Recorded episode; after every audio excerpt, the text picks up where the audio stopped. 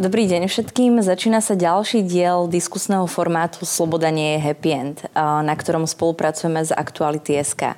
Občianske združenie Postbellum dokumentuje, archivuje a publikuje príbehy 20. storočia.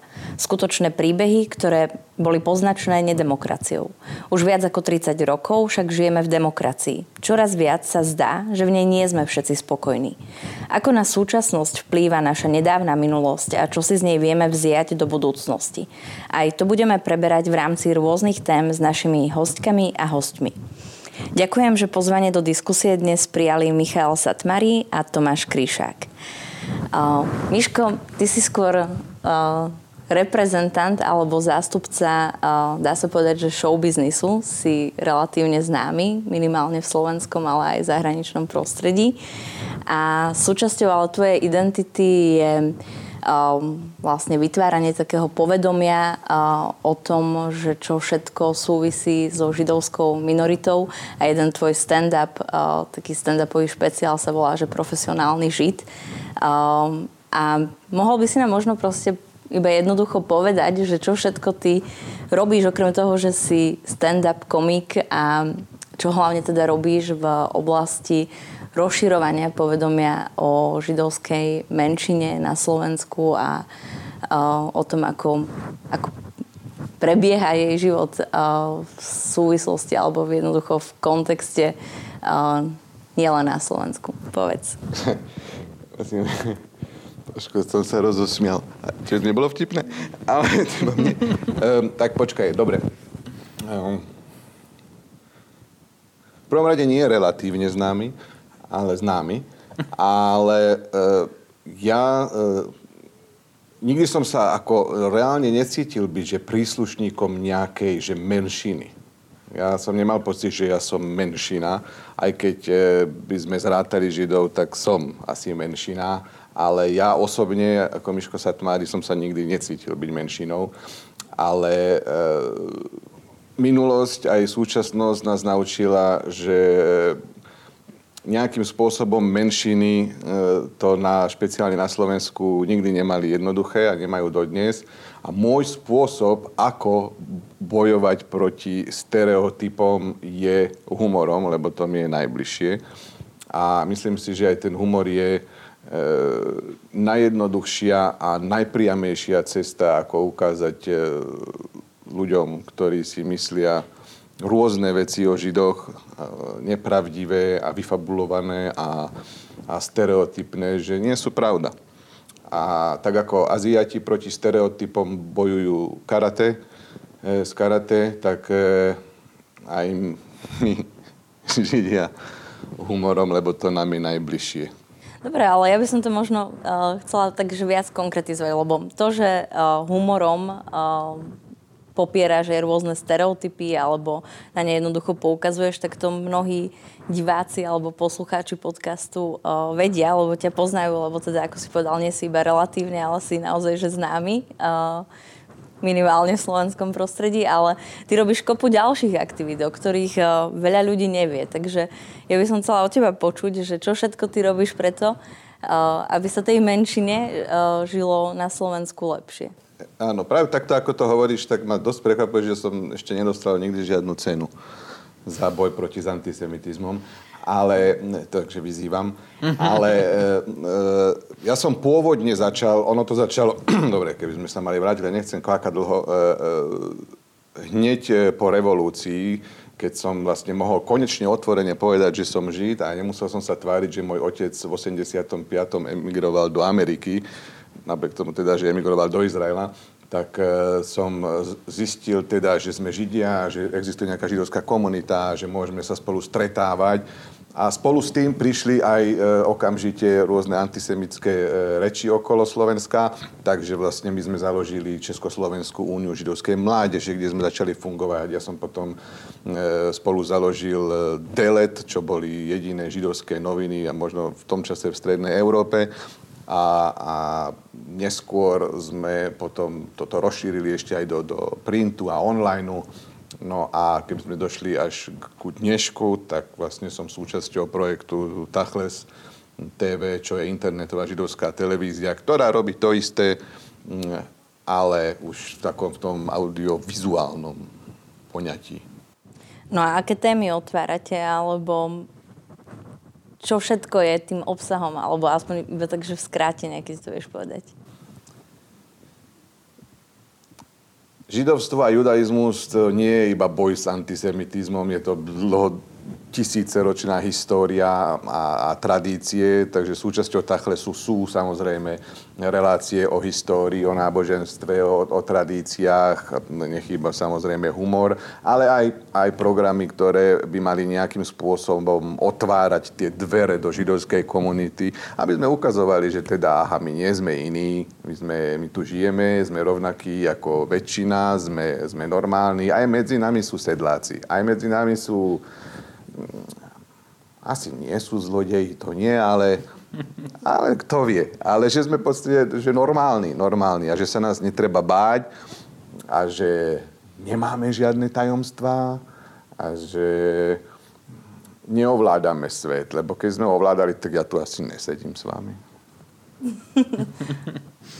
tak som rada, že ho neovládate.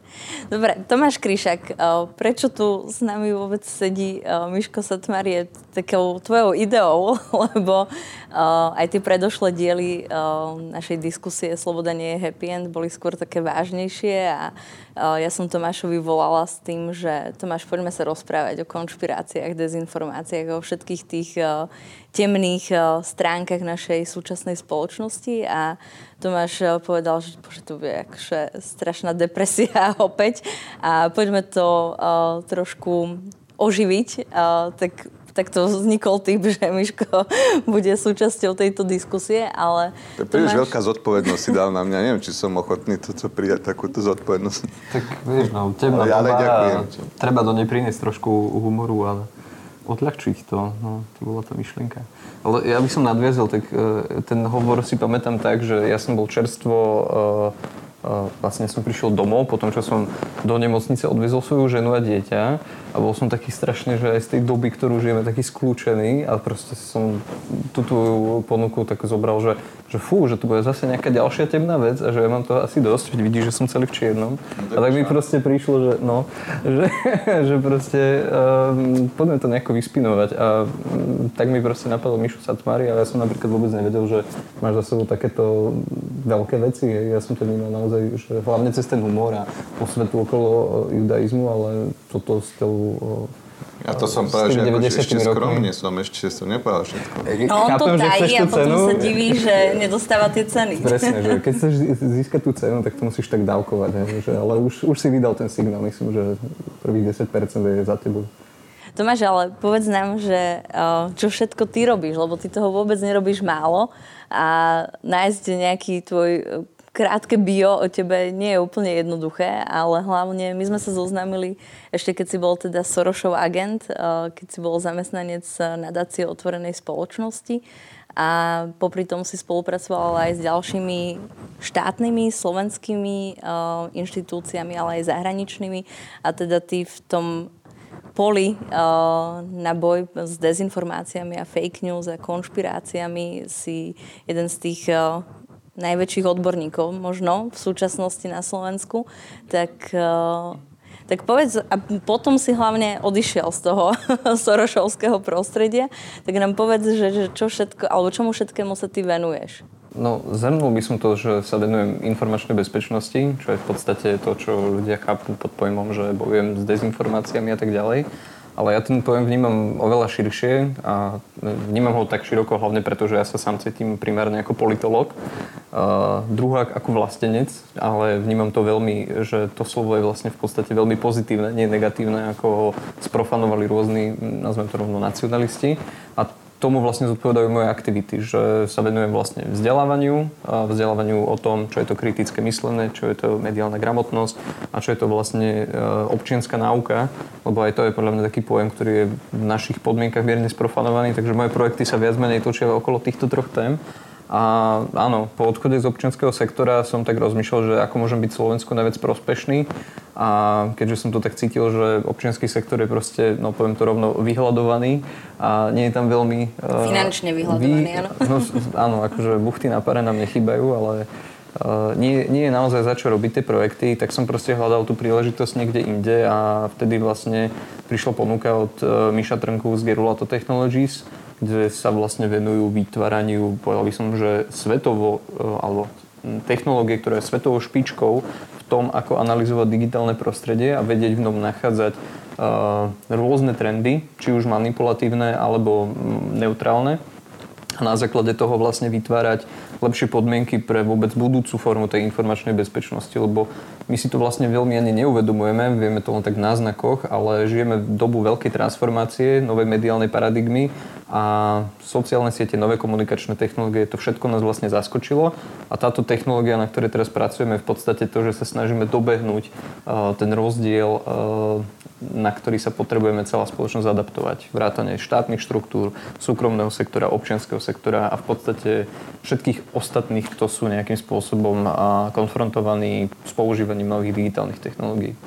Vy na tom teda pracujete? Ako dlho na tom pracujete a kedy by to mohlo byť možno vytvorené? Lebo myslím si, že by to bolo veľmi rýchlo možné používať v dnešnej dobe. Robíme na tom rok a pol a v podstate my ten náš no, nechcem to nazvať produkt, ale tá digitálna platforma je už funkčná a používajú mnoho slovenských štátnych inštitúcií, čiže ona je už používaná v praxi a hľadáme aj cesty na to, ako vytvoriť, e, dá sa povedať, že výstupy, ktoré by mohla používať už aj bežná verejnosť. Aj teraz pracujeme napríklad na stránke Populi, ktorá vlastne umožňuje sledovať napríklad výtlak politických strán na slovenskom Facebooku a vďaka tomu môžeme vedieť, že prečo sa ktorým politikom napríklad darí rámcovať rôzne témy, prečo sa darí rôznym manipuláciám, dezinformáciám alebo polarizujúcim návodom, ktoré tiež majú veľmi blízko napríklad k tomu spomínanému antisemitizmu.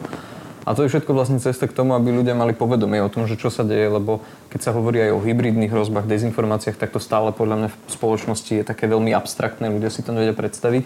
A práve to zhmotnenie je jedna z ciest, ako vlastne ľuďom ukázať, že to nebezpečenstvo je reálne a, a hlavne, keď už si to re, nebezpečenstvo vieme zreálniť, tak myslím, že každý je bližšie k tomu kroku, aby vedel urobiť aj niečo aktívne uh, na vytvorenie možno malého kúsku, uh, kúska bezpečnosti alebo nejakého riešenia uh, voči tomu problému. Ale môžem aj otázku, že, ale, aby som to pochopil správne. Čiže k tomu vášmu produktu sa dostane eh, ako aj, aj like, aj hocikto, alebo to, to pôjde pre profesionálne inštitúcie, ktoré si to musia kúpiť, alebo, alebo to aj, ako, aj ja, si, ja si môžem pozrieť tiež aby, uh, nejaké tie výsledky a štatistiky? Ako... Môžeš sa na to pozrieť tiež, ako stačí, keď ideš napríklad na tú stránku Populiska a tam máš k dispozícii proste prehľad tých, povedal by som, že najzaujímavejších dát, čo sa týka napríklad tej politickej komunikácie Dobre, ale to je ten druhý projekt, to je to Populi. A to prvé, čo si spomínal, tam som rozumel iba slovo paradigma. Áno. no, tak tá, tá hlavná časť toho, čo vlastne vyvíjame, tak áno, to je, povedal by som, že high-tech, hej, že vlastne to je niečo ako keby som bežnej verejnosti dal možnosť nahliadnúť do cernového uh, urychlovača častíc, že, uh, že áno, môžem to sprístupniť verejnosti, ale tá z toho nič mať nebude. Na to potrebuješ byť vlastne analytik. Čo? No napríklad efektívnejšiu strategickú komunikáciu. Že štát, štát napríklad nemá strategickú komunikáciu. Že náš štát momentálne komunikuje ako keby boli stále 90. roky. Že urobí tlačovú konferenciu, vydá nejaké stanovisko, informuje novinárov, ale úplne zabúda na to, že viac ako tretina slovenskej populácie, povedal by som, že už polovica slovenskej populácie, každý deň čerpá informácie hlavne z digitálnych platform ako je Facebook, YouTube a podobne. A tam potrebujú byť jednak e, prítomní, hovoriť veci jasne, zrozumiteľne a druhák potrebujú vedieť, že vlastne čo sa tam deje. A vtedy vlastne prichádza tá potreba mať situačný prehľad a ten situačný prehľad vlastne my dodávame e, našou technológiou. Rozumiem. Nech sa páči.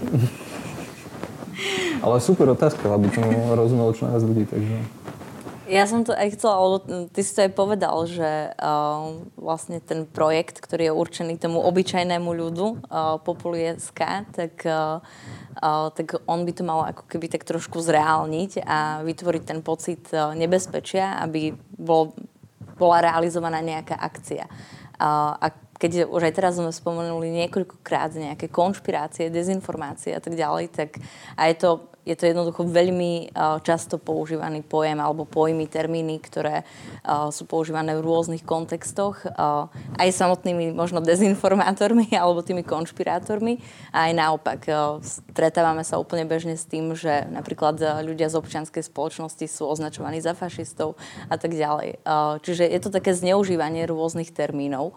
A keď sa teda keď si len povieme, že jeden termín, že dezinformačná scéna alebo konšpiračné príbehy, tak uh, Myši, čo si ty predstavíš pod týmto pojmom? Alebo si pozerala na neho, tak, tak ja, že som v takom iba, že si oddychujem práve a, a zrazu, a, zrazu a Miša, čo ty na to hovorí?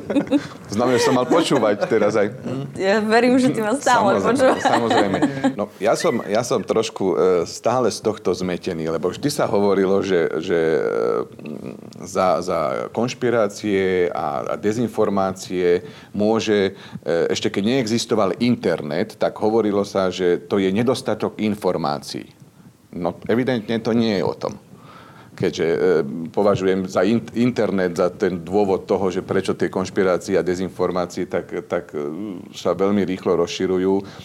A ja neviem. E, ja si myslím, že to možno, že pomôže aj ten váš projekt po papu, či populi, populi aj, aj, e, alebo, alebo ten druhý. Lebo naozaj, e, keď si zoberieme nejako demograficky alebo štatisticky nejakú tú, tú, tú, tú veľkú skupinu tých, tých dezinformátorov, tak vysvetľovať im to, čo si ty hovoril pred chvíľkou, kde ja som pochopil slovo iba paradigma, v jeho, v jeho mozgovej, v ich mozgovej tej kapacite nie je možné prijať tú jednoduchú informáciu, takže oni berú tie informácie, ktorým ako rozumejú a e, často, aj keď sú to rozpolplné informácie, lebo on, dezinformátor, dokáže, dokáže hovoriť, že e, korona neexistuje, ale na druhej strane ti povie, že ju sem priniesli imigranti. Čiže e, majú takú tú, tú alternatívnu pravdu. Ja som neprišiel na to, ako s nimi bojovať. Ja som e, bol, ja obdivujem teda teba aj vás, že že stále máte tú energiu a stále vysvetľujete, čo je dobre. Ja absolútne som za, lebo asi treba. Ale ja som e, s tým už prestal. Ja už, ja už proste... E, ja aj teraz mám pocit, keď niekto teraz sa rozhodne si dať e, prvú dávku očkovaciu, ja už neviem, že či ho chválim za to. Určite chválime. Myslím si, že je... No, ale to je presne, že si, keď sa opýtam, že čo je podľa teba dezinformačná scéna alebo všetky tieto konšpiračné príbehy, tak úplne konkrétne asi tu nevieme odpovedať. Alebo každý má potom nejakú svoju vlastnú charakteristiku.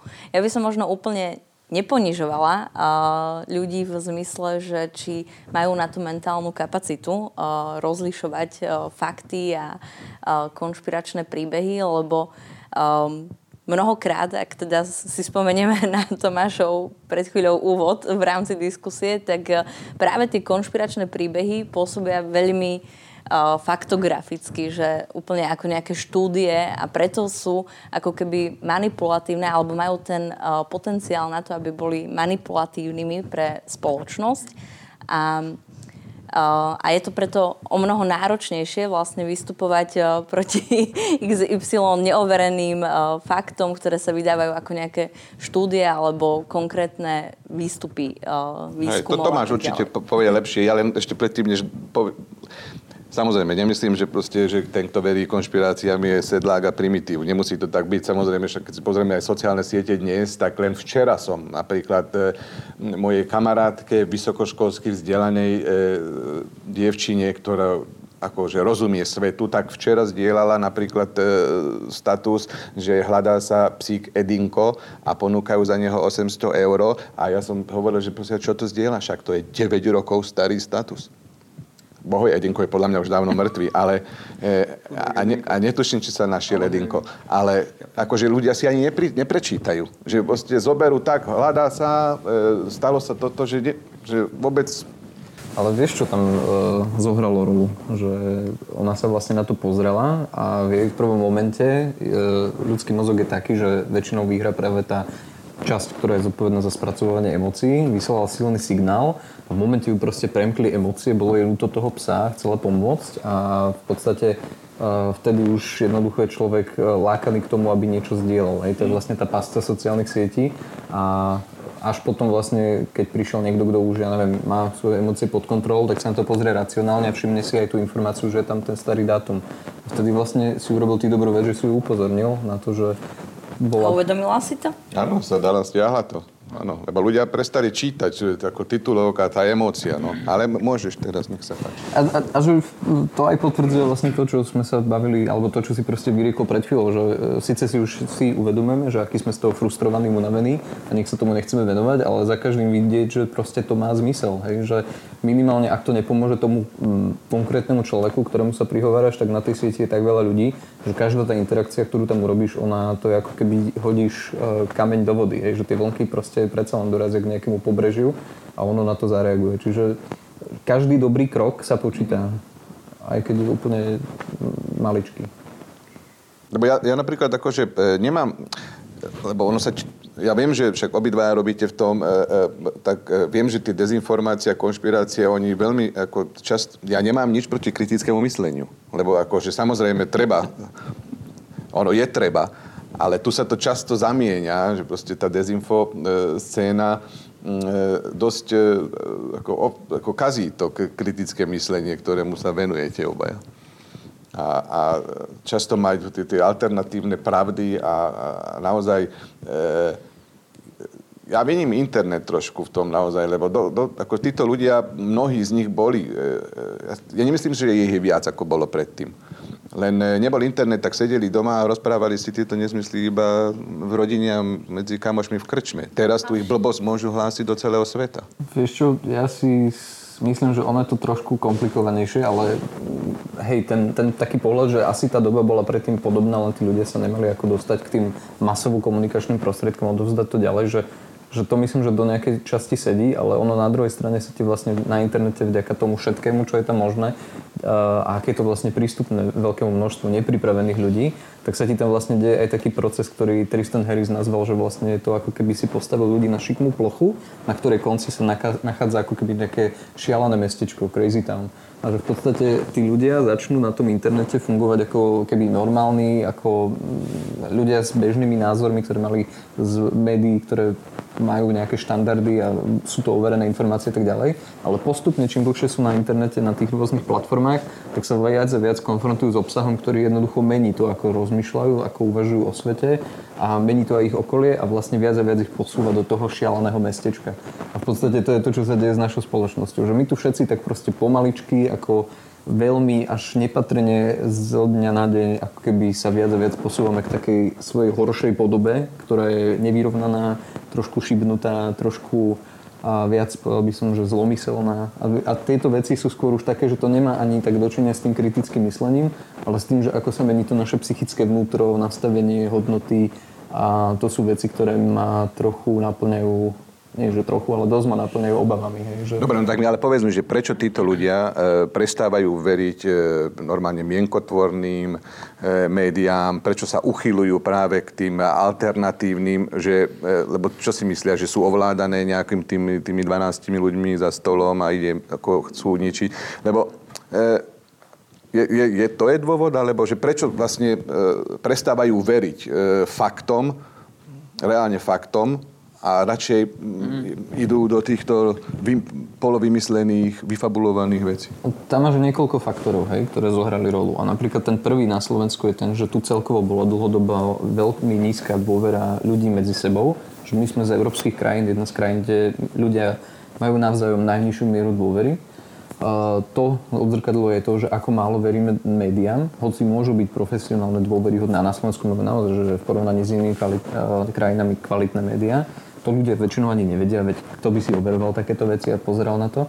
Uh, druhá je tu presne aj to, že pred 30 rokmi tu bol režim, ktorý jednoducho ovládal ten mediálny priestor a ľudia mu boli zvyknutí nedôverovať. Čiže my tu máme to kolektívne nevedomie, ktoré je zvyknuté fungovať v tom, že sme neustále nie skeptickí, ale doslova cynickí voči tomu, že všetky ostatné veci, ktoré nezodpovedajú našim predsudkom a rámcom poznania a tomu, čo hovorí naše okolie, sú chybné a odmietame ich. A potom tu máš vlastne aj tú bohatú a Ehm, naozaj, že početnú dezinformačnú scénu alebo dezinformačný ekosystém, ktorý do ľudí roky pumpuje rôzne konšpiračné teórie. A napríklad ja v našej technológii, v Gerolata Technologies, som sa napríklad pozrel na to, že ako je vytváraný mediálny obraz o určitých slovenských novinároch. A normálne som ti tam našiel, že tak politici, ako aj rôzne dezinformačné médiá v niektorých e, kľúčových momentoch normálne robia koordinované úsilie, ako voči určitým novinárom vytvoriť naozaj u verejnosti zdanie, že sú to zlí ľudia, podvodníci a tak ďalej. Ale máš, máš na to už aj dáta, ktoré ti to dokážu potvrdiť, že v ktorých konkrétnych momentoch sa to dialo a, a, a ako to vlastne deformuje ten obraz, ktorý má v očiach určitej časti verejnosti tá mediálna obec. Takže všetky tieto veci vlastne spojíš dokopy a získaš spoločnosť, aká je na Slovensku. A Gerula, tá technológia nemá takú technológiu, že by urobila, že ty aby to všetko vypla? To, to budeme mať o pol roka. Dobre. O pol roka, áno? Dobre. Je, je taký zázračný Čiže vy zachránite Ale nie, nie, to e, žartujem, ale... Eset. Zachránite. Vieš čo? Nemôžeš ešte o tom. Re, reálne akože najväčší dosah na to zázračné riešenie si myslím, že stále majú tie najväčšie platformy, ktoré, ktorých produkty denne navštevuje najviac uh, užívateľov nielen na Slovensku, ale aj na celom svete. A v podstate ja som veľmi sklamaný z takej dlhoročnej komunikácie, či už s predstaviteľmi Google alebo Facebooku. Ale aj YouTube. YouTube bol to je, úplne, že ale, základné semenište no, konšpirácií. Ale, ale to je produkt Google, hej? To je, to je že Google a teda už po novom Meta sú vlastne dve spoločnosti, ktoré zastrešujú obrovské množstvo technológií, ktoré sú využívané aj na Slovensku. A ja som dosť uh, taký rozčarovaní ešte stále, že proste ako veľmi dôležité sú pre nich naozaj len tie ciele maximalizovať zisk a absolútne neriešia tie spoločenské dopady. Hej. Ak niečo aj riešia, tak je to skôr také uh, kozmetické, aby pôsobili, že niečo robia. A... Tak ale povedz mi, prečo sa šíria dezinformačné e, teórie a správy rýchlejšie ako pravdivé No lebo je tam skôr tá emócia, je to úplne inak podané. Je, jednak, jednak tá emocionálna rovina, že človek vlastne už biologicky 3 milióny rokov je nastavený tak, že my, e, my e, z tých všetkých podnetov, ktoré podvedome vnímame, vždy vlastne preferujeme tie, ktoré sú pre nás ako keby najrizikovejšie. Čiže všetko, čo vyvoláva obavy a strach, je to, čo vlastne začneme vnímať rýchlejšie ako, ja neviem, niečo, čo nás dokáže upokojiť alebo naplniť radosťou. Čiže Emócia strachu, hnevu a nenavisti je vlastne biologicky nás preferovaná oproti ostatným. To sa premieta aj do toho, čo sa deje na sociálnych sieťach, plus na sociálnych sieťach uh, už posledných, počkaj, dokončím, že posledných 6-7 rokov tam vlastne existuje to, že newsfeed je vyslovene vytváraný uh, dosť agresívnymi algoritmami, ktoré sú proste nastavené tak, že väčšiemu množstvu ľudí ukazujú obsah, ktorý bol lákavý a získal viac pozornosti väčšieho počtu ľudí. Čo znamená, že ti to vytvára takú čiernu špirálu, že najviac sa darí obsahu, ktorý manipuluje, dezinformuje, straší a tak ďalej. Čiže tak sociálne siete v súčasnosti svetové, teraz si zapíšte, sú vlastne Nemecko v nejakom 35. No, na steroidoch. Je to ešte horšie ako Goebbelsová propaganda. V háji. je to v háji, no. Ale tak e, každá katarzia má svoj koniec. Vieš. Ale pritom vznikli s nejakým pozitívnym cieľom, nie? Spájať ľudí. Deklaratívne áno, ale niekde sa niečo veľmi pokazilo. A ja si pamätám ešte a máme také nejaké sociál... možnosti na nápravu? O, predsa majiteľ Facebooku a ďalších platformiem. Aj on žije na tejto planete, áno. Čo snad si nechcel povedať, že je žid? to tam nebolo ani náhodou. To zasekla sa. Aj v tom ukazujeme, že nie sme iní. Sme takí istí. No. no veď e, to je na to vtipné, že máš plný Facebook konšpirácií o Sorošovi, Gatesovi a podobne, ale vlastne za veľkú časť tých problémov, ktoré má dnešný svet, môže naozaj svet poďakovať práve tým konkrétnym rozhodnutiam Marka Zuckerberga, lebo on má v rámci tej spoločnosti uh, dosť uh, veľkú kontrolu. Hej. On vlastne odtiaľ dostal všetkých ľudí, čo boli nejako kriticky proti a volali po nejakej opatrnosti a On má vlastne viac ako 60% moc aj v tej samotnej najvyššej správnej rade, čo tam existuje, takže... A čiže vlastne teraz je tu dôkaz, že Židia neovládajú médiá, čiže táto konšpirácia je vyvrátená, lebo keby e, sme ovládali médiá, tak by to vyzeralo inak. Boli by tam reklamy na gefilte fish a boli by tam reklamy na ja neviem, čo ešte vyrábame, e, avokáda a cherry paradajky a, a, a tie čipy, toto, no, no, intelové. Ale zoberme si ten posledný izraelsko-hamasovský konflikt v, v máji, že vlastne tam sa to jasne ukázalo, ako verejná mienka a média celosvetové sa postavili na stranu Hamasu a nie teda Izraela. Že to keby sme ozaj vlastnili tie médiá, tak to sa nikdy nestane. Dobre, ale keď sa pozrieme na teda tú dezinformačnú scénu, myslím, že sa s, s, úplne zhodujeme s tým, čo hovoria naozaj, že odborníci, že teda konšpiračné príbehy tu existovali už dlhé stovky pred rokom 2021. Súčasne sa šírili úplne inými spôsobmi, teraz sú tie spôsoby možno v niečom jednoduchšie, ale predsa aj tá spoločnosť už úplne inak vníma tie správy podávané. Um, rozprávali sme sa o tom, že možno uh, minimálne krajiny V4, ale krajiny východnej Európy teda úplne že špeciálne majú nejaké predispozície na dôveru konšpiračným príbehom kvôli tomu, že sme žili jednoducho v totalitných alebo nedemokratických režimoch, ale tie konšpirácie fungujú aj v inde na svete. Pozrime sa na takú Ameriku, na fungovanie rôznych siekt, na fungovanie alternatívnych medicín a ono, napríklad aj tá medicína má tak trošku súvis ešte aj s tým židovským lekárstvom, lebo to bolo to lekárstvo, ktoré vlastne sa označovalo ako lekárstvo, ktoré, ško- alebo nejaké školované lekárstvo, ktoré by sa nemalo uprednostňovať, lebo je lebo tí Židia väčšinou boli tí lekári už v rámci akože predvojnovej a vojnovej Európy a tým pádom sa vyhľadávali rôzne iné spôsoby liečenia a liečiteľstva. A to ešte, keby Čiže... si išla viac do histórie v rámci tej medicíny, tak vlastne aj alternatívne rôzne generické lieky vymysleli staré židovské babky, lebo sa im nechcelo platiť normálne lieky. Čiže, no ale máme tu úplne alternatívnu medicínu, uh, rôzne prístupy, uh, napríklad k očkovaniu, to je veľmi horúca téma, uh, k nej by sme sa možno ani, môžeme ju otvoriť, ale možno ani nemusíme, uh, ale teda uh, ako je to možné, že, že teda aj napríklad úplne v najdemokratickejšej krajine sveta, v Amerike, tie konšpiračné príbehy a tie fake news úplne jednoducho fungujú a, a naozaj, že neexistuje nič, čo by, nejaký ten gombík, ktorým by sa to dalo vypnúť. Že čo musíme urobiť?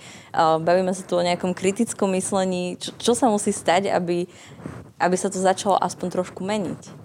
Ja by som začal tým, že ono je vlastne mýtus považovať Ameriku za najdemokratickejší štát na svete, lebo ja som tam aj chvíľu bol, strávil som tam mesiac, videl som 5 ich štátov a je to krásna krajina, našiel som tam aj super ľudí, ale v podstate som aj videl, že je to krajina obrovských rozdielov, nespravodlivosti a uh, veci, ktoré ja som veľmi rád, že v Európe nie sú a verím, že nikdy nebudú. Uh, a samotný Facebook je podľa mňa to najlepším príkladom, aj, že to v podstate inštitúcia, ktorá zneužíva slobodu prejavu a stala sa vlastne ako keby trojským koňom pre e, rozputanie veľkých vnútorných konfliktov a takej degradácie americkej spoločnosti. Už keď sa pozrieme napríklad na to, ako sa tam darí konšpiračnej te- teórii QAnon, ktorú vlastne povedal by som, že ona veľmi pragmaticky naplňa nejaké politické ciele republikánskej strany a ich predstaviteľov, lebo ich vykresľuje ako tých spasiteľov, čo stoja proti skorumpovanej liberálnej elite, ktorá vlastne je tvorená satanistami a pedofilmi. Tak uh, to je v podstate ako keby, to je vymyslené ako rebus, ako hra, ktorá tých ľudí, ktorých má osloviť, láka tým, že čím viac sa začne človek o tú tému zaujímať, tým viac má pocit, že našiel nejaké nové niečo, čo tam bolo skryté, ale vďaka tomu, že je chytrejší a mudrejší ako jeho okolie, tak to našiel a pochopil. A v podstate táto konšpiračná teória, to by som nazval, že to je taký taká lepkavá hmota na mozog, hej, ktorá sa jednoducho tomu nešťastníkovi, čo na to začne e, prejavovať záujem, začne viac a viac lepiť do hlavy, až potom mu vlastne vytesní všetky možnosti, ako inak rozmýšľať o svete a zostane tam vlastne len ten toxický jed, ktorý bol nadizajnovaný ako niečo, čo ho má vyslovene e, odputať od reality. A to by som ešte doplnil, že toto súvisí aj s tým, že americká spoločnosť tým, ako je fragmentovaná a ako tam má človek vlastne problém si vytvoriť nejakú nazvem to, že pevnú identitu, tak práve tie konšpiračné teórie, oni častokrát pracujú aj s tým, že tým ľuďom ponúkajú novú identitu, hej. Rôzne neonacistické skupiny, celý alt-right a podobne. Oni v podstate vytvárajú nové kolektívne identity pre ľudí, ktorí boli vystrnadení z podľa mňa veľmi zlyhávajúcej spoločnosti. Takže to je all uh, taký krátky úvod do toho, že prečo sa konšpiračným teóriám v Severnej, nie v Severnej Amerike, ale v Spojených štátoch darí. Um. Deťka, no. Ja nemám na toto názor, ja súhlasím s tebou. Nie som expert na všetko. Ale ako... E, ja tam aj, tvr, ja, čo ja si myslím už dlhšie, lebo e, ono je to preto sa aj tak darí, lebo však Trump bol hlavou toho celého a je, myslím si, že to aj preto, že proste tá demokratická strana už dlhé roky nemá proti kandidátov, ktorí by išli proti reálne, proti, proti republikánom. O, keď sa... No, to, to tiež. tá objektívna politická realita je tristná, no. A potom sa tu pozrieme na politické zriadenia napríklad východnej a strednej Európy a, a je to ešte teda v horšom asi stave, než napríklad v Spojených štátoch amerických a v tých jednotlivých štátoch. Keď vy máte asi tie čísla presné, že kde je najviac konšpirácií a ktorá percentuálne to asi že ktoré, my, Slovensko je jedna z takých špičiek, nie, na svete? Vieš čo, uh, určite na tom nie sme najhorší na svete ale v rámci Európy e, sme na tom dosť zle. Za nami sú, myslím, že už iba Bulhári a Rumúni. A... Čiže najmenej očkované krajiny A ešte Európy? nejaké Moldavsko alebo také proste niečo. Také, takéto krajiny. A v podstate e, tieto analýzy to človek, alebo hoci kto si ich môže overiť vlastne aj na základe napríklad štúdií Globsec Trends, ktoré hovoria presne o tom, že ako sa napríklad zvyšuje miera konšpiračného myslenia v jednotlivých krajinách. A zaujímavý prieskum robil aj Inštitút pre verejné otázky, ktorý ukázal, že napríklad práve e, obdobie, kedy Slovensko zažilo tú veľkú informatizáciu a veľa ľudí začalo čerpať informácie z internetu, tak napríklad sa úplne prepadla a znížila miera schopnosti tolerovať iných a inakosť na Slovensku. To porovnávame roky 2005 až 2015. Mm-hmm. A to je vlastne to, že ako nevieme tolerovať nielen že náboženské menšiny, ale sexuálne menšiny, vôbec odlišnosť, inakosť, e, nedôverujeme susedom a aj to je výsledok toho, jednak má to do nejakej časti aj proste objektívne e, dôvody alebo pôvody, hej, že ten svet sa predsa e, 21. storočí začal trošku zase meniť. Hej, nie sú to tie pohodové 90. roky. Jasné, lebo vegánom sa nedá veriť.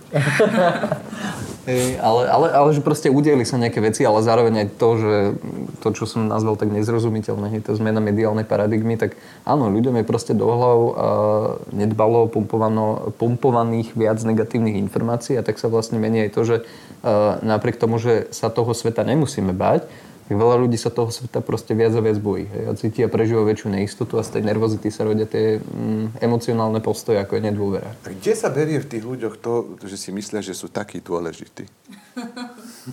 že si myslia reálne, že, že ten, ten, ten Soros ich proste sleduje, že ten Gates ich sleduje, že ich chcú zabiť, že ich chcú zničiť, zlikvidovať, zobrať im peniaze. Kde sa bere pána z hornej, dolnej, z vysokou školou života, že on je ten dôležitý a že preto ho všetci sledujú, lebo ja neviem, lebo bez neho by svet už nebol taký. Mm, tu nám myslím, že uspokojivú odpoveď ponúkajú psychológovia, keď vlastne hovoria o tom, že uh, sám pre seba je človek najviac dôležitý. Hej? Že my v hlave stále riešime, kto o nás čo povedal, ako sme vyzerali a tak ďalej. A ja neviem, aj dnes, keď odtiaľ to odídeme, tak ja budem riešiť, že ako som vyzeral na kamere, čo som povedal, koľko som dreptal, nech už akokoľvek uh, dobre dopadne tento, uh, toto nahrávanie ale e, v podstate e, vy všetci budete s tým úplne OK a nebudete ma riešiť, hej? že to je objektívna realita. A toto Budeme vlastne, riešiť seba. Budete riešiť seba, presne. A toto rieši proste každý človek na tejto planete a teraz si zober, že mnoho tých ľudí je pri tom riešení seba konfrontovaných aj s tým, že napríklad necítia, že ich niekto rieši. A vedia alebo cítia, že sú zbytoční. A keď toto proste prežívajú dlhodobo, tak zrazu za nimi ale proste niekto príde a poviem, že, že počkaj, ale ty niekoho zaujímaš, ty zaujímaš Soroša, ty zaujímaš Gatesa, ty si proste uh, pre nich dôležitý, lebo si niečo odhodol. A oni sa zrazu začnú cítiť znovu dôležitý a v podstate to je ako keby si niekomu, kto je hladný, dal konečne nájsť, ale dal si mu nájsť takú falošnú, toxickú, psychologickú potravu, ktorou on sa potom ďalej, ďalej krmi, pretože už nechce znovu zažiť ten pocit, že je zbytočný a nič neznamená. A, a vlastne tým, že začne šíriť tieto veci, tak vlastne sa cíti, že on je hrdina a že robí niečo proti tomuto no.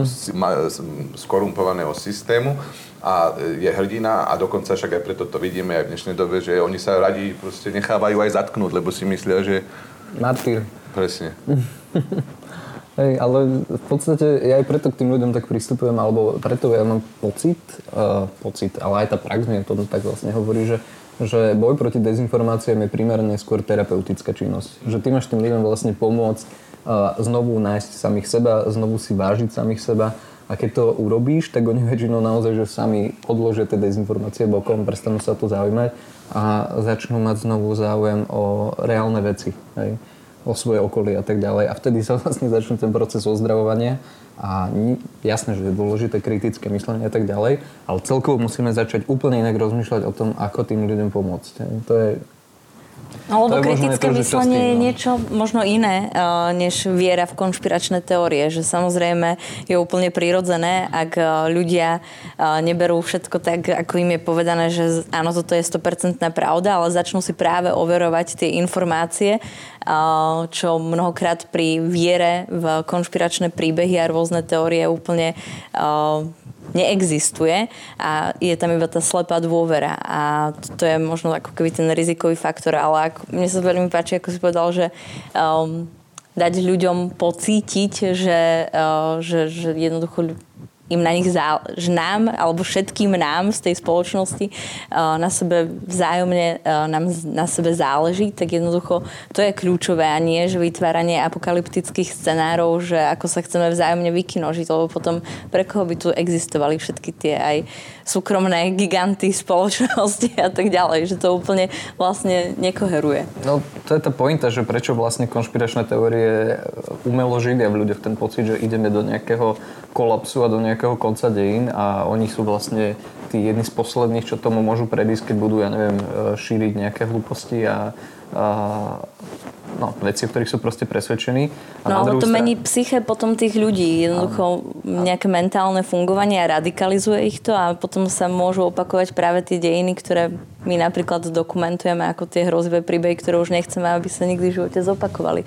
Ale teda tá viera v konšpiračné príbehy a teórie a dezinformácie minimálne na Slovensku, ty, ty teda pracuješ s tými číslami, tak ona neustále rastie?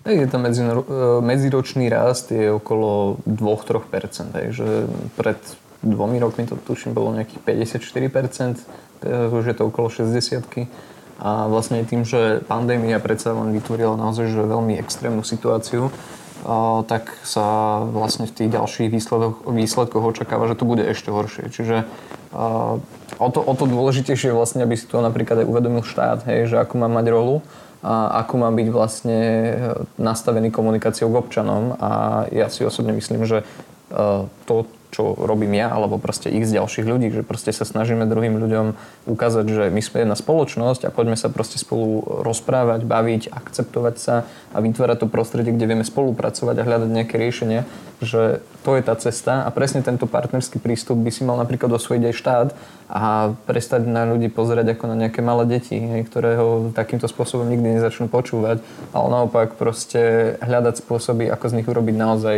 dospelých ľudí, partnerov a hľadať cestu z tejto krízy von spoločne. Lebo ako uh, nemáme alternatívu. Takže.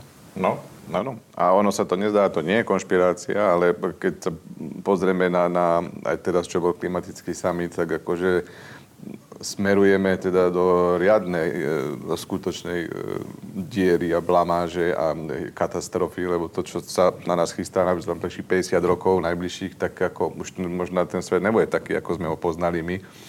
A ak neurobíme teraz niečo, ak už nie je neskoro, ohľadom klímy a, a všetkých týchto udržateľností, tak e, podľa mňa sme v háji. Čiže to je tá reálna apokalypsa, ktorej mnohí konšpirátori neveria. tak. A skutočne teraz napríklad moja dcéra, tak ako keď ona si už bude vyberať frajera, alebo čo, tak ako typujem, že nech bude si musieť hodne dobre vybrať, lebo to bude jej partner v apokalyptickom svete, no. Dobre, možno poďme si povedať konkrétnejšie, že z ako úplne... Uh... Stále konkrétne veci, že to hovoríme v abstraktnosti celé vydanie a tieto podstate nejaké konkrétne. Presne, mystika. Konkrétne. No, môžeš, pýtaj sa. Ako podľa vás najabsurdnejšou konšpiráciou alebo s akým príbehom uh, mystifikácie ste sa stretli v uh, posledných možno dvoch mesiacoch? Tomáš. Mm. Miško, ty A tak... Stretol si sa so mnou, že to je... Mystifikácia. Nie, mne to je, ako keby som, to je, každý deň to sú desiatky ktoré, ako správ, ktoré dostávam a, a, a ani sa mi to niekedy, ako nereflektujem na to, lebo, ale na, posledné, čo bolo, ako Píšu ľudia mi, že stále jedna z tých posledných a najdlhších a najstarších konšpirácií je, že proste Židia zabili Ježiša. A to je proste to, to, to, to je konšpirácia, ktorá reálne trvá 2021 rokov. A, a to dostanem raz za týždeň otázku, prečo ste to urobili. A, a ty odpovedáš? Ja neodpovedám, samozrejme.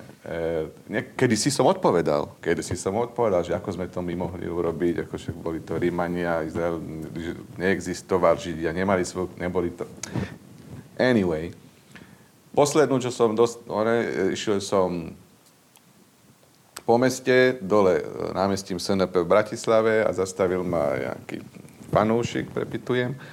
A opýtal sa ma, že prosím vás, prosím ťa, bo oni týkajú väčšinou, lebo si mysleli, že sme kámoši, e, a že povedz mi tie vaše tajomstvá.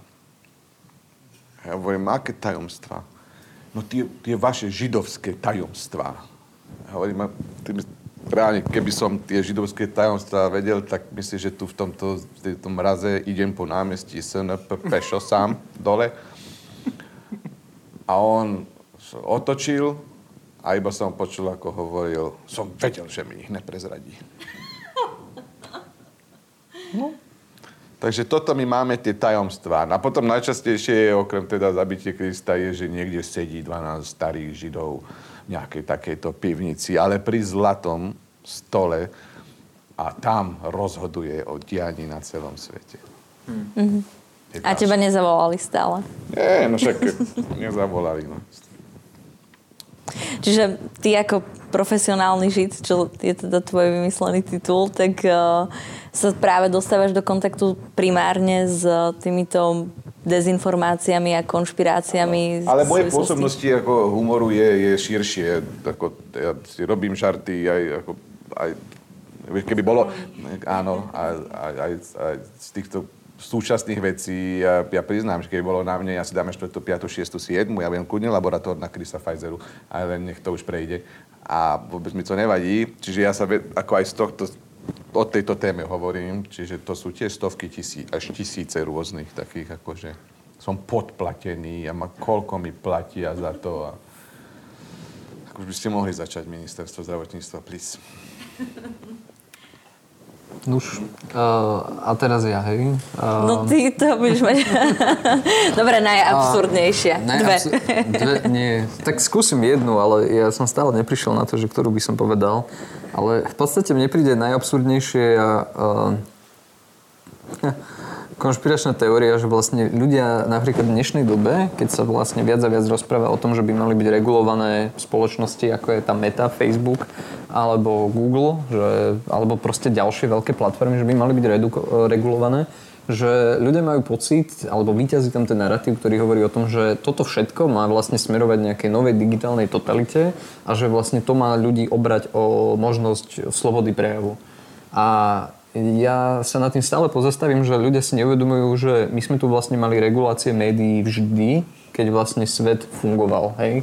Že keď napríklad e, prebehlo druhá polovica 20. storočia, tak médiá boli regulované a vlastne tradičné médiá sú stále regulované, aby sa predišlo ich zneužitiu. Hej? Aby sa tam vlastne nediali veci, ktoré vedú k situácii, ako nastala tom Nemecku alebo na Slovensku v 30. rokoch, že sa spoločnosť proste brutálne zradikalizovala ľudia sa tu začali navzájom e, osočovať, zabíjať a neviem čo všetko. A sociálne médiá proste sú v dnešnej dobe presne tým médium, ktoré má byť regulované. A regulácia týchto médií to nie je, že to bude oslabenie slobody prejavu, ale naopak je posilnenie, lebo toto veľa ľuďom nedochádza, že sloboda prejavu je v podstate nehmotná inštitúcia, ktorá má zabezpečiť, že každý jeden človek, ktorý vyhľadáva a pohybuje sa v informačnom prostredí a pracuje s informáciami, tak každý jeden tento človek má mať na konci dňa možnosť urobiť informované rozhodnutie a rozhodnúť sa proste čo najlepšie pre seba samého. Ale to sa napríklad v prostredí, ktoré preferuje uh, dezinformácie, ktoré necháva priestor manipulátorom, ktorí proste tisíckrát boli prichytení pri tom, že klamú a zneužívajú ten priestor na to, aby klamali ďalej, tak tam sloboda prejavu proste prestáva existovať. Je zneužívaná a, a každý ten človek, ktorý tam vlastne netvorí obsah, je v asymetrickej pozícii, že už len vlastne rôzne tie obsahy pasívne konzumuje a vlastne prichádza o tú možnosť vôbec sa zamýšľať a aktívne nejako formovať svoj pohľad na svet. Čiže toto by som aj ľuďom pripomenul, ktorí majú problém s tým, že veľké korporácie, ktoré na tomto šialenstve veľmi, veľmi bohatnú, toto by som ľuďom pripomenul, že tie regulácie oni nie sú o to, aby vás obrali o nejaké možnosti. Naopak, oni sú pripravené na to, aby tie veľké korporácie, ktoré vás oberajú o strašne veľa vecí, ktoré si nevedomujete, že ste automaticky požívali ešte pár rokov dozadu, aby vám boli znovu prístupné. Hej? A to mi príde, že je to zároveň šialená konšpiračná teória, je strašne absurdná, ale v podstate je to ako keby aj také pomenovanie toho koreňu problému, o ktorým tu diskutujeme. Že ľuďom treba vysvetliť, že sú veci, ktoré sú pre ich dobro a je to podobné ako, ja neviem, keď bolo v minulosti... Ako keď nácek volá oslobodiť prejav. No, ako sa mu hodí. Hej.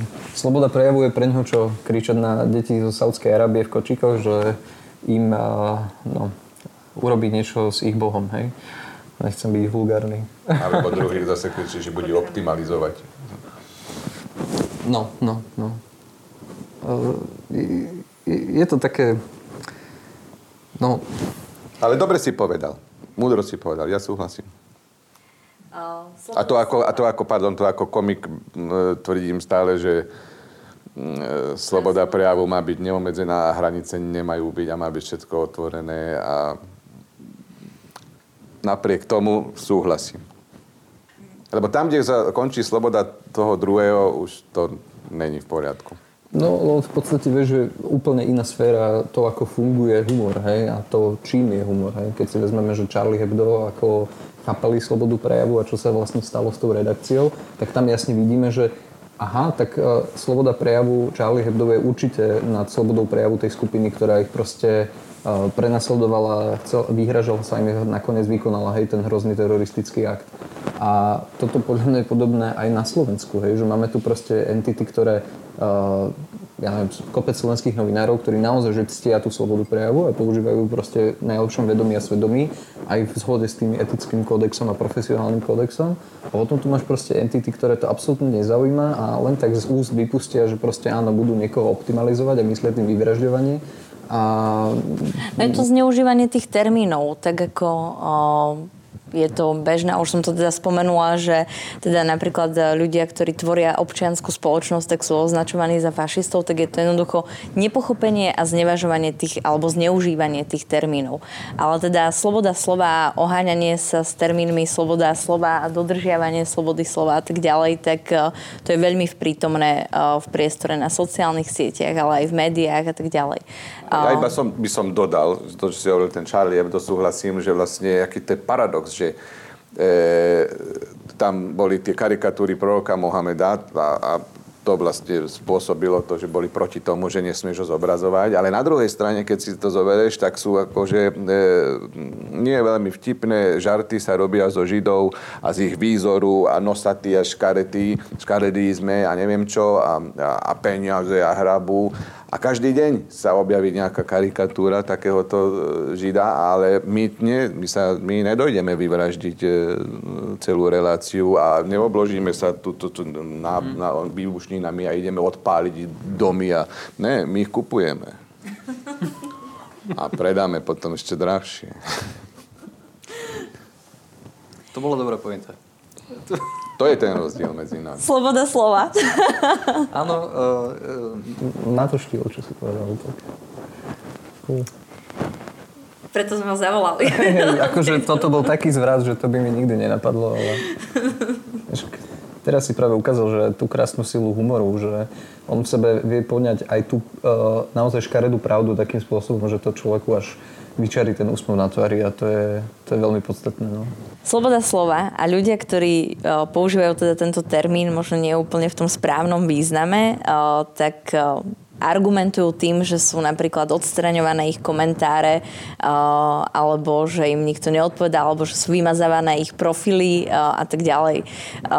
Napríklad aj spoločnosťou Facebook alebo aj ďalšími jednoducho veľkými gigantmi. Vy obaja fungujete denne na sociálnych sieťach, obaja ste v pozícii influencerov, dalo by sa povedať. Tomáš, možno trošičku menej ako túto Miško človek zo showbiznisu, ale taktiež máš viacero stránok, ktoré spravuješ, stál si aj pri Marekovi Machovi v úvode, keď začínal vôbec s projektom Mladý proti fašizmu a vytváral si práve ako keby to publikum a určite ste sa obaja stretli, teda už sme si vraveli, s množstvom hejtov a rôznych naozaj, že, že nezmyslov publikovaných pod vašimi príspevkami. Ako reagujete? Dávate tie bany? Kedy dávate tie bany? Diskutujete s tými ľuďmi? Čo sú vaše reakcie? Ako im upierate tú ich slobodu slova, prosím vás? Zvláštne je, že napríklad e, na Instagrame toto je takmer nulové. Lebo tam naozaj ma sledujú ľudia, ktorí ma majú radi a poznajú ma. A tam je minimálne Facebook, tým, že sa to dá šerovať a ide to a oni si to, ja viem, že tieto skupiny šeriaké si potom, ak dám video, napríklad o očkovaní, tak oni si to šernú medzi sebou a potom sa tam navalia. To sú 10 tisíce komentárov, ktoré tam sú. E, nereflektujem. Ja som v živote nedal ban ináč. Ja mám cez 18 tisíc na, na Facebooku, e, na fanpage, v živote som nedal, ale, ako, spolieham sa a väčšinou to nechávam tak, že sú tam z tých 18 tisíc, sú ľudia, ktorí ma poznajú a majú ma radi a niekto sa ma zastane. Aj keď už vidím tam, že ako, čo budeš diskutovať s nejakým primitívom, ktorý, sa nevy, ktorý ešte stále po dvoch rokoch pandémie bude tvrdiť, že korona neexistuje.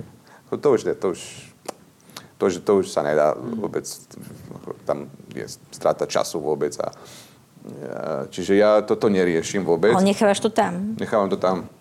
Nechávam to tam a ja neriešim tieto. A keď naposledy e, mi šlohli stránku, lebo mne, nejakým spôsobom sa mi ešte nestalo, že by som mal ja, že by mi Facebook dal dole stránku. E, tak mi šlohli, tak e, potom, potom tým, že ten kontakt s tým Facebookom je ťažký, tak ako nakoniec mi ho vrátili, ale chvíľu bolo tak, že e, tú moju fanpage s 18 tisícami niekto zmenil názov a potom mi písal, že mi ju predá za 400 dolárov. A peš, 400 dolárov má hodnotu môj, môj celý život. Na Facebooku. Na Facebooku fotky, videá, fanúšikovia, moje statusy, vtip. 400 dolárov má hodnotu jedna 10-ročná práca stand-up komika. Čiže on sa vlastne okradol a urazil. Áno, ešte aj to. A potom mi písal nejaký môj fanúšik, že on to, od, on to od neho kúpi a potom mi to dá. A že mám mu teda nadiktovať číslo mojej karty, aj kreditnej, aj, aj telefónne čísla a všetky moje údaje, tak to som neurobil. To si, to si, to si dobre neurobil. si to nebol fanúšik úplne. Hej, hej, no. To no. iný fanúšik. A ako si sa dostal späť k tej stránke? Nakoniec sú ľudia, sú ľudia ktorí e, vedia toto riešiť, e, že priamo cez e, Facebook, cez nejaké ako business pages sa do, dostanú k človeku, ktorý má ťa na starosti a ty reálne konečne môžeš cez chat komunikovať s tým človekom, že nie je food roboty a neviem čo.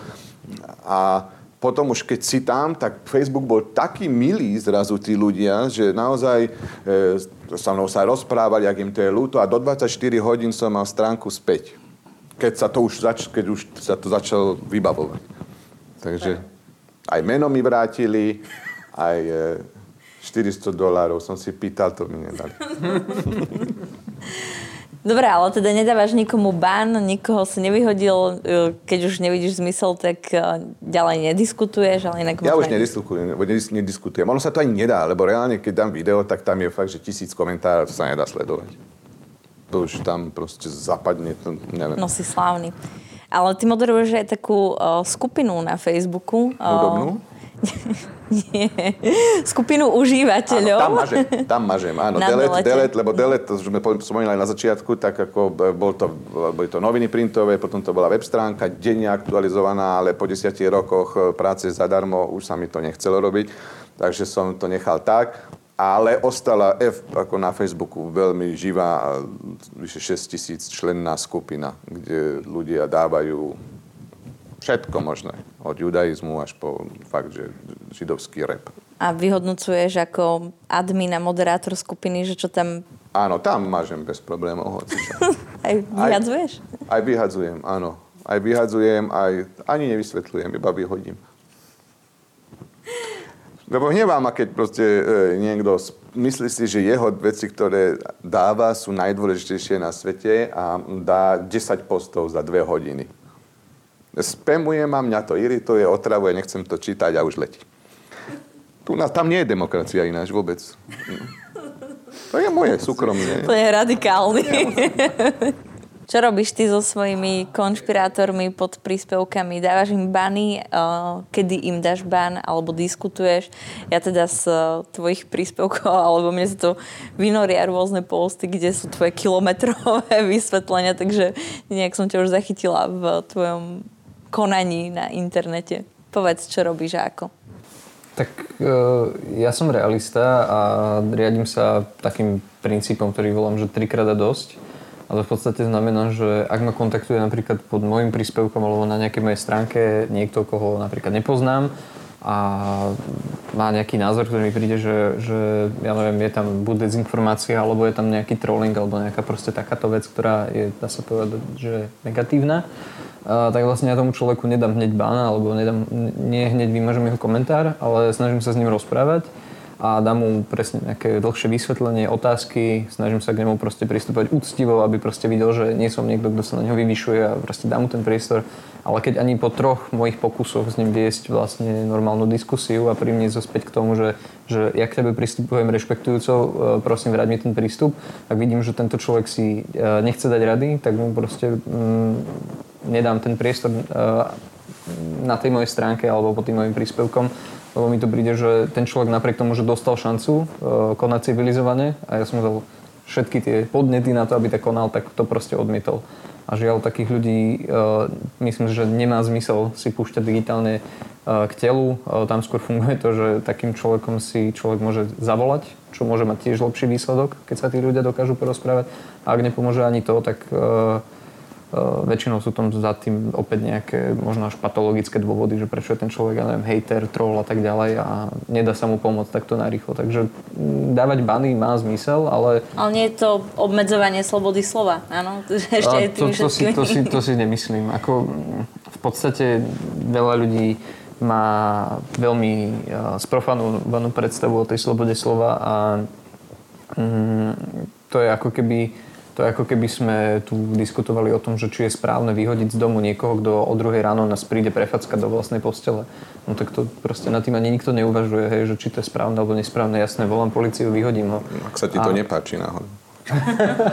Ale, ale, ale vieš, že, že to je tiež také nové merito problému, že nikde nebola stanovená tá etika toho, ako sa proste máme na sociálnych sieťach a internete správať a ľudia o tom dodnes diskutujú, čo tam ešte povolené, čo už nie, čo už je prehnaný výraz. A, a počas toho, ako prebieha tá diskusia, tak zároveň prebieha normalizácia nenavisti v našej spoločnosti, ktorá má pôvod práve v tom online priestore, kde ľudia konajú no, o dosť horšie ako v reálnom svete. Mne včera prišla, aj som si to tu teraz vystrihol, že e, som zvedavý, či by si zjedol chlieb, keby pekár alebo obchodník by sa nezaručil, že e, sa s tým netriaviš. Tak e, to je s tými vakcínami. A povedz mi, odkedy je vakcína sloboda? Odpovedz mi na tú otázku. Ale ja to čítam pekne, ale pozri si, mm. jak je to napsáno. To má veľmi uh, volatilný vzťah k slovenčine, ten človek, No, čo to písal. to je, že tam není jedno, jedno slovo napísané správne. Správne. Nie. A neodpísal si. Nie, neodpísal. Dobre, ty si Ja spomenul- nedávam im priestor, lebo ja, ja týmto, takýmto už dávam, akože tým, že odpíšem, im dávam dôležitosť a ja nedávam. Lebo ja som, odjak živa som tak bol, že nezáujem je najväčší trest. to by sme sa vlastne vrátili k tomu, čo tu aj bolo povedané, že mnoho ľudí si uvedomuje, že nie je dôležitých a takto si to saturujú, aj, doplňajú tú dôležitosť a tým, že ich človek začne ignorovať, no preto sa aj hovorí nekrm trola, lebo pozornosť je pre neho palivo v tom, aby pokračoval ďalej. Áno, ale viesť a neviesť diskusie, to už je také možno komplikovanejšie. Treba poznať tú hranicu ano. a treba vedieť, že kedy sa človeku dá ešte pomôcť a kedy naopak sa stávam diskusiou s tým človekom len uh, posilňovačom symptómov, ktoré on má ako človek s nejakou duševnou poruchou alebo potiažou. Takže treba poznať tú jednu hranicu. Ty si spomenul uh, telefonovanie s neznámymi ľuďmi, ktorí ti vystupujú v komentármi pod príspevkami. Uh, to sa ti stáva bežne, že telefonuješ si s neznámymi ľuďmi? Ja som si to osvojil po takej veľmi kritickej situácii, ktorá nastala, keď som sa stal vďaka manipulatívnym príspevkom takej uh, kotlebovskej mládeže verejným nepriateľom číslo 1 asi pre polovicu slovenskej spoločnosti, ktorá uverila na jeden taký falošný narratív. A mne ti vlastne vtedy za dva týždne prišlo asi 300-400 správ, ktoré proste mi želali smrť a neviem čo všetko. A ja som si povedal, že hm, idem urobiť experiment, idem sa so všetkými tými ľuďmi porozprávať, ale najslušnejšie ako sa dá. Hej? A že ku každému z nich som bol mega úctivý, vysvetľovali sme si veci a potom som vlastne videl, že po tých dvoch týždňoch asi 70% tých osôb naozaj že pochopilo, že boli podvedení a že ja som normálny slušný človek, ktorý sa s nimi proste rozpráva a má nejakú rodinu, nejaký život a som z mesa kosti a nie je rozumné ani správne mi nadávať a želať mi smrť a podobne. Potom boli takí, ktorí si to nedali vysvetliť a verili tomu obrazu, ktorý videli ako prvý. No ale potom boli takí, ktorí proste bolo vidieť, že sú len osamelí a keď som im navrhol, že poďme si zavolať, tak boli úplne nadšení a nakoniec z toho vlastne vzýšlo, že ľudia, čo mi na začiatku nadávali, tak doteraz vlastne udržiavame kontakt a sú z toho priateľstva.